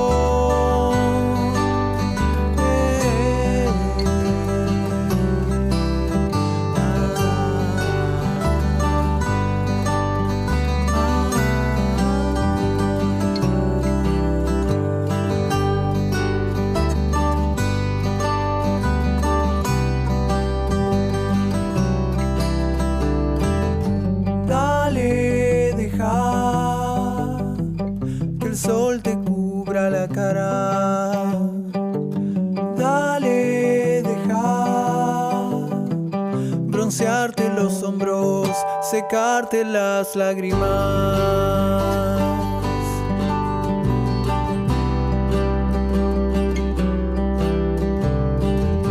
Dale, déjate iluminar.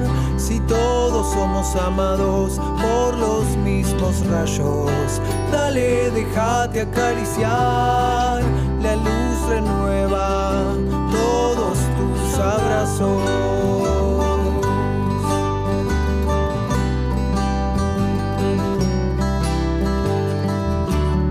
El calor se hace fuerte en el pecho, renaces profundo por dentro.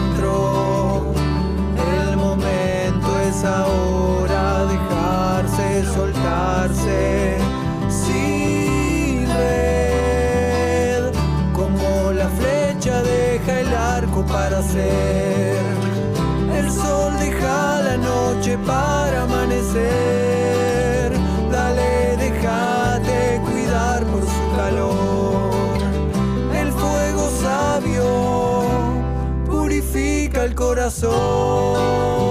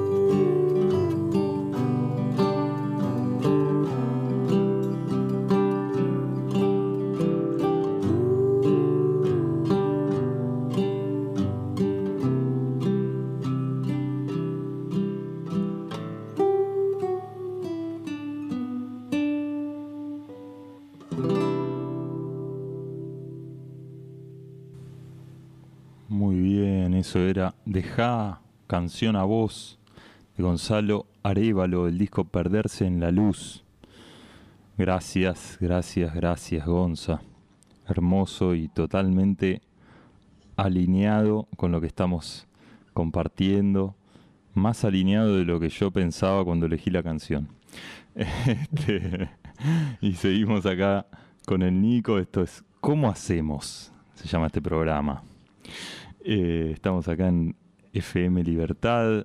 Pueden buscarme a mí en Facebook como ¿Cómo hacemos? En Instagram como Leandro-Coan. Coan es K-O-H-A-N. Para escribirme, contarme qué les está pasando, escuchando todo esto que sucede. Y a Nico lo pueden buscar como Nicolás Morales en Facebook. Y como Naturaleza Cíclica en Instagram, ¿no? Que ese es compartido con sí. María Ángel. Sí, ese es nuestro proyecto, sí. Ahí va. Y tiene una sede, ¿no? En es como una escuela de Naturaleza Cíclica en Montevideo, el barrio de Cordón. Sí, sí, sí, acaba de nacer. Ah. O sea, le hicimos nacer este año. Ajá. Sí, donde vamos a empezar a dar formaciones. María Ángel ya está dando la formación de círculos de mujeres. Y bueno, yo voy... Lo que pasa es que yo soy muy ruidoso, ¿viste? Me pasa eso. Entonces hay cosas que no puedo... Soy muy ruidoso, tipo, muy ruidoso. O sea, en realidad es la intensidad mía que me lleva a ser ruidoso. Entonces, claro, trabajo desde un lugar donde si tenés que gritar, gritá, donde si tenés que hacerlo. Ahí va. Porque eso es lo que nos hace salir del lugar en el que estamos, ¿viste? Ese de que de apretar la mandíbula, tipo cerrar los puños, de estar como... tragándose cosas todo el tiempo. Exacto, exacto. Y que salgan por otros lados, ¿no? Por todos lados, por todos lados, sí, sudar, todo. Que se ponga el cuerpo en juego, en realidad. Porque estamos acostumbrados mucho a la voz, pero yo siento que siempre veo que cuando el cuerpo empieza a moverse es cuando empieza a aparecer toda la magia. Empieza a girar la energía, ¿viste? Como que se cambia la energía y empezamos a salir de la estructura. Tipo, por ejemplo, de lo erguido que estamos, tipo, como caminamos todos los días. Nico, yo siempre invito un poco de eso, a salir de esos lugares, por ejemplo, que siempre invito a los hombres, por ejemplo, a caminar con las rodillas dobladas, a ver, una cuadra por lo menos, o un rato, fíjate a ver qué te pasa, ¿viste? Que... flexionadas, así. Sí, o con los hombros bajos. Sí, decime. Contanos cómo viviste vos todo esto que estás mencionando. hasta que en algún momento cambió? O ¿cómo fue esto de vivir la masculinidad hegemónica, si se quiere poner un nombre? ¿Cómo a vos te oprimió o cómo la ejerciste también, ¿no? No tenemos demasiado tiempo, pero bueno, aunque sea como mencionar de dónde viene un poco esto. Y también me surge la pregunta porque nombrás la energía, ¿viste? Y yo también, y a veces parece como que hay que ser un hombre no sé qué, o que si te acercás a tu círculo, a hombres en círculo, por ejemplo, el lunes 26 de abril, no sé, qué sé yo, vas a dejar de ser hombre, parece, ¿viste? Como esos miedos bizarros que aparecen. Claro. Pero bueno, como un poco para contar esa parte de quién sos o quién fuiste. Bueno, ¿quién fui? Bien. Yo te puedo decir que fui lo peor que podés haber conocido en la vida. Así. Así. Pa. Sí, sí. Uh-huh. Sí. Hace poco hice un acto de psicomagia con mi padre y mi madre, y contarles todo. Contarles todo. Todo. Con lujo de detalle. Wow. Este fui yo. Wow. Pero desde hoy en adelante, Nicolás es otro. O sea, este ya murió. O sea, eso de que hoy vamos a traer de vuelta a Romina, eso de la muerte. Yo para mí la muerte es yo la amo también a la muerte. La amo y la abrazo todos los días porque es ella la que me enseña en dónde está la vida. Claro. O sea, para dónde es la vida. Entonces, mi segunda obra de clown se llama Basta, que es cuando yo digo internamente basta. O sea, digo, hasta acá fue. Primero con el consumo, o sea, dejé de consumir cocaína y dije basta. Wow. Muchas gracias. Claro. Hasta acá. Hasta acá llegué. Claro. No va más. Claro. Y después empecé a entender que había como una sensibilidad dentro mío. O sea, hasta ese momento era el hombre de roca de los cuatro fantásticos, era un poroto. Claro. Era un poroto al lado mío. Sí. Me daba contra todo, no tenía miedo a nada, o sea, era un kamikaze. Claro.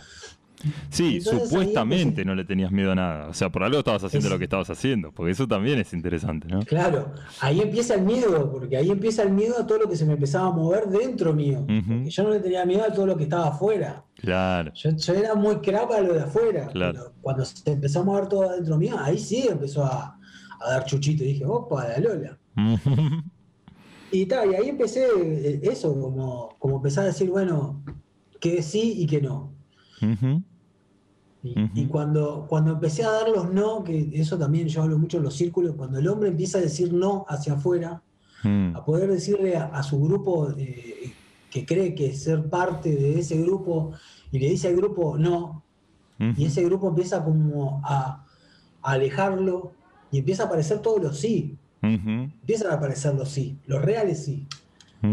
Entonces, a mí me pasó eso, tipo, cero vínculos de mi niñez, cero vínculos de todo lo que fue mi juventud, cero vínculos. En un momento sentí como que estaba solo, que eso es lo que nos pasa. Por eso el círculo de hombres es hermoso, porque transitamos una soledad, hay una soledad, pero que no es que estoy solo en el mundo, no, eso es una soledad dentro tuyo. Claro. Te sentís solo contigo mismo, que eso es lo más salado de todo, o sea, sentir que estás solo contigo. No, y también. Y ahí. Perdón, o sea, yo siento que, sin embargo, hay un espejo social, digamos, que te deja solo porque te estás revelando, digamos, contra algunas cosas que son las que hay que hacer, digamos, ¿no? Como las que están aceptadas socialmente, y bueno, hay algo de eso, pero que sí, que el dolor que duele, perdón, el dolor que duele no, la soledad que duele y que está ahí y de la que nos podemos ocupar, sobre todo también es la interna, ¿no? Claro, sí. Va hasta desde las formas de vestirte, de la forma de hablar, de expresarte. Sí. Tipo, de poder caerle bien a alguien. Sí, sí, querer irte temprano de un lugar. A veces. O no ir. O no ir. Ya está. Y no necesitar decir, no, mirá, me siento mal porque justo ahora, no sabes, el gato se colgó del árbol y no puedo bajarlo. Sí, sí, sí. No, y que no sea algo de... Bueno. Que no sea una excusa que muestre tu fragilidad, digamos, ¿no? O, exacto, exacto. O tu priorizarte. Uh-huh. Uh-huh. Sí, sí. Sí, entonces ahí es donde empiezan las verdaderas preguntas internas, porque son preguntas, todas son preguntas, y la gran mayoría no tenés respuestas, y vas a buscar una respuesta en alguien y te dice, ja, va, da, ya estás con eso de vuelta, dale, vení, claro, dale, ya estás de vuelta con eso, ufa, loco, y ta. Sí, y sí, sí, sí. Y así empecé yo, o sea, empecé a preguntarme cosas y no tenía con quién, no tenía con quién, entonces... Ahí dije, bueno, además voy a hacer un círculo de hombres para que alguien me conteste, por lo menos. Claro. Pero sí, tal, sí, sí. Yo me reencuentro con Nicolás en el verano del 2015. Ahí me reencuentro con Nicolás. Me reencuentro que digo, opa. Digo, bueno, yo mi energía sexual no la quiero vivir más desde este lugar. Yo quiero ahora vibrar desde el corazón. Quiero estar en amor. O sea, quiero sentir amor realmente. Y tal, y me dejé de compartir por compartir, o sea, que como también salir de esos lugares también que es parte de nuestro mandato, ¿no? Como sos hombre y todo lo que se te cruza. Sí, sí, sí. Y, no, y yo me empecé a todo lo que se me cruzaba a decirle que no. Claro. Qué importante nombrar estas cosas, ¿no? La cocaína, digo, todas estas cosas y la violencia, incluso a veces pienso en los hombres violentos, que hay gente que está trabajando con hombres que han sido violentos, porque bueno, la cárcel, o sea, aquí lo metemos a todos ahí y ¿qué hacemos con eso? O sea, no alcanza. Por supuesto que hay que poner límites y hay cosas que no pueden seguir pasando, pero esas personas que están tan heridas y que hacen semejantes atrocidades, alguien tiene que escucharles, ¿no? Porque como vos y como yo hemos hecho miles de cagadas, y así montones de hombres. No sé si habrá alguno que no, digamos, o sea, y entonces fundamental. Sí, o el hombre son dos, ¿no? Porque o es uno el que era el violento y el otro el que recibía. Sí, sí. Entonces también. Ahí tenés ¿entendés? Ahí tenés las dos partes. Totalmente. Sí, sí, sí, sí. En un circo del hombre te encontrás las dos partes. Sí. Y ahí es donde sana. Sí. Porque le podés pedir perdón y podés perdonarlo, ¿entendés? Entonces es donde se sana. Que decís, pa, loco. Sí, la violencia. Sí. Ah, a mí me hacían bullying todos los días. Perfecto. Sí, sí, sí. ¿Vieron dónde están? Perfecto. Sí. Mírense a los ojos, pídanse perdón, perdónense. Claro. Y comenzamos de nuevo, vamos a empezar de nuevo, veamos qué hay después. Sí.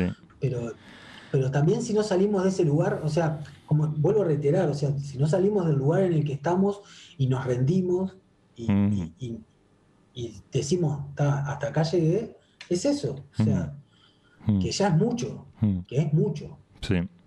Escuchame, Nico, no nos queda mucho tiempo. Dale. Y quiero que compartamos un poco sobre todo lo que viene en abril, actividades de abril. Tengo acá, si lo buscan a Nico, hay una foto de él y de María Ángel en dos árboles hermosos con una cantidad de cosas que están haciendo, que agradezco que existan. Hombres en Círculo en Maldonado y en Montevideo, terapia menstrual en Montevideo por María Ángel, Hombres Cíclicos en Montevideo. Eso es parte en abril y parte en mayo. Sexualidad Sagrada para Mujeres en abril en Montevideo. Me entrego al amor, hojaldre con eso, que eso es lo coordinan juntos, ¿no? Sí, sí, eso es un taller de sexualidad sagrada para hombres y mujeres, que no es necesario tener pareja, y lo hacemos mixto. Sí. Es mixto. Y Círculo de Mujeres en Montevideo y en Solimar. Sí. Bueno, un montón. Sí, bastante. Sí, bastante. Sí, sí. Y a su vez, en Montevideo estoy llevando a cabo un trimestral de que se llama Hombre Sexual, que ya está haciendo, que también es un hermoso trimestral que estamos haciendo a través de la sexualidad sagrada. Uh-huh. Y en mayo arranca en Montevideo Yo Soy Hombre, que es este proceso de 15 encuentros donde trabajamos el linaje masculino, el linaje femenino, o sea, el linaje paterno, el linaje materno, la sexualidad sagrada, todo. Ahí le damos. Tremendo. Y nos faltó, hay uno online, para quienes no estén en ninguno de los lugares que nombramos, que va a ser los domingos de 19 a 21 a 30, arranca el 9 de mayo y cierra el 27 de junio, ¿no? Sí, son 8 encuentros, en el cual vamos a hacer la... O sea, todo el tránsito que hice yo para encontrarme con mi ciclicidad, nos vamos a acompañar. O sea, porque yo te puedo hablar mucho de la ciclicidad, pero te lo digo teóricamente, o sea. Sí, sí, sí. Y tal, yo me encontré con la ciclicidad, con ella, transitándola. Sí, sí, sí. Entonces, poder eso, jugar con los arquetipos, con las energías de los arquetipos, entender las energías de la luna... En qué fase de las estaciones, todo eso, poder vivenciarlo a través del proceso de 8 encuentros. Buenísimo. Sí, sí. Bueno, Nico, la verdad que nada, tendremos que volver a encontrarnos aquí y por fuera de aquí. Te agradezco mucho la participación en el programa y todo lo que estás haciendo para que estemos mejor. Muchas gracias. Y bueno, merd. Bueno, muchas gracias. Muchas gracias por la invitación, por el espacio. Y estamos acá. Dale. Estamos acá. En cualquier momento nos cruzamos y compartimos un mate con tapaboca, pero de más. Que no se entere nadie. Bueno. Vamos arriba. Muchas gracias. Nicolás Morales. Y bueno, y se termina cómo hacemos este programa que estoy haciendo hace ya un mes, o es la 5ª emisión. Todos los jueves de 19 a 21 charlamos sobre estos temas que charlamos hoy y sobre bastantes otros también. Y compartiendo siempre música que a mí me encanta, en general poco conocida. Esta, sin embargo, es un poco una excepción. Me enteré hoy, yo no sabía que era... Vos quizás conocés la banda Lo Pibitos. No. Lo Pibitos. Tienen como 46.000 seguidores en Instagram. Pero, y tiene un disco que se llama En Espiral, que está buenísimo. Bueno, en realidad no lo conozco entero, pero me encanta la canción que se llama En Espiral, ya la voy a poner. Y esta que se llama Todos Hablan. Todos hablan. Vamos a ver qué dice la canción. Muchas gracias. Quien quiere la puede bailar, se puede parar, bailar, hacer caras raras y todo lo que necesiten. Y bueno, nos encontramos el jueves que viene, todavía con programación indefinida. Hay ahí algunas intenciones, pero todavía no se sabe. Gracias a auspiciantes, a la radio, a mi padre y a mi madre, a mi familia de acá también, a mi compañera y a mi hija. Y bueno, nos vemos el jueves que viene. Gracias, Nico. Gracias, Romy, también. Bueno, gran abrazo. Vamos arriba, gracias. Nos vemos el jueves.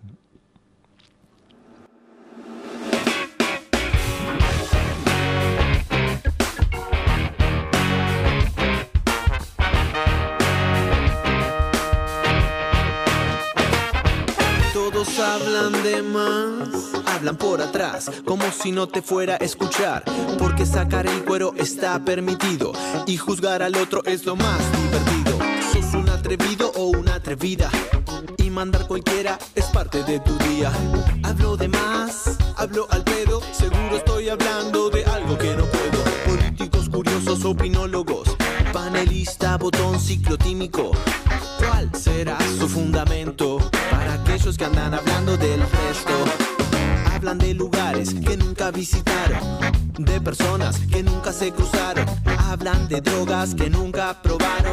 Yo te pregunto, ¿y por casa cómo andamos? Todos hablan y nadie se escucha. Todos hablan y no dicen nada. Todos hablan y nadie se entiende. Todos hablan y dicen la, la, la, la, la. Todos hablan y nadie se escucha. Todos hablan y no dicen nada. Todos hablan y nadie se entiende. Todos hablan. La, la, que nadie quiere escuchar. Eso no sucede aquí o en cualquier lugar. Eso lo tenemos que frenar, tiene que parar. Es la que nos toca y lo vamos a transformar. Es así, lo vamos a destrabar. Si alguno tiene dudas, no se olvide de preguntar. A los más pequeños eso debemos contagiar. Y de a poquito las heridas van a curar. Va a supurar desde el cono sureño, ya sea continente o sea isleño. Este es un mensaje para el mundo entero. Basta de bla bla bla, que sea sincero. Que sea sincero y que siempre se escuche. A veces es mejor cerrar el buche. Cambiemos la historia, no seamos peluche. Basta de bla bla bla, que eso se escuche.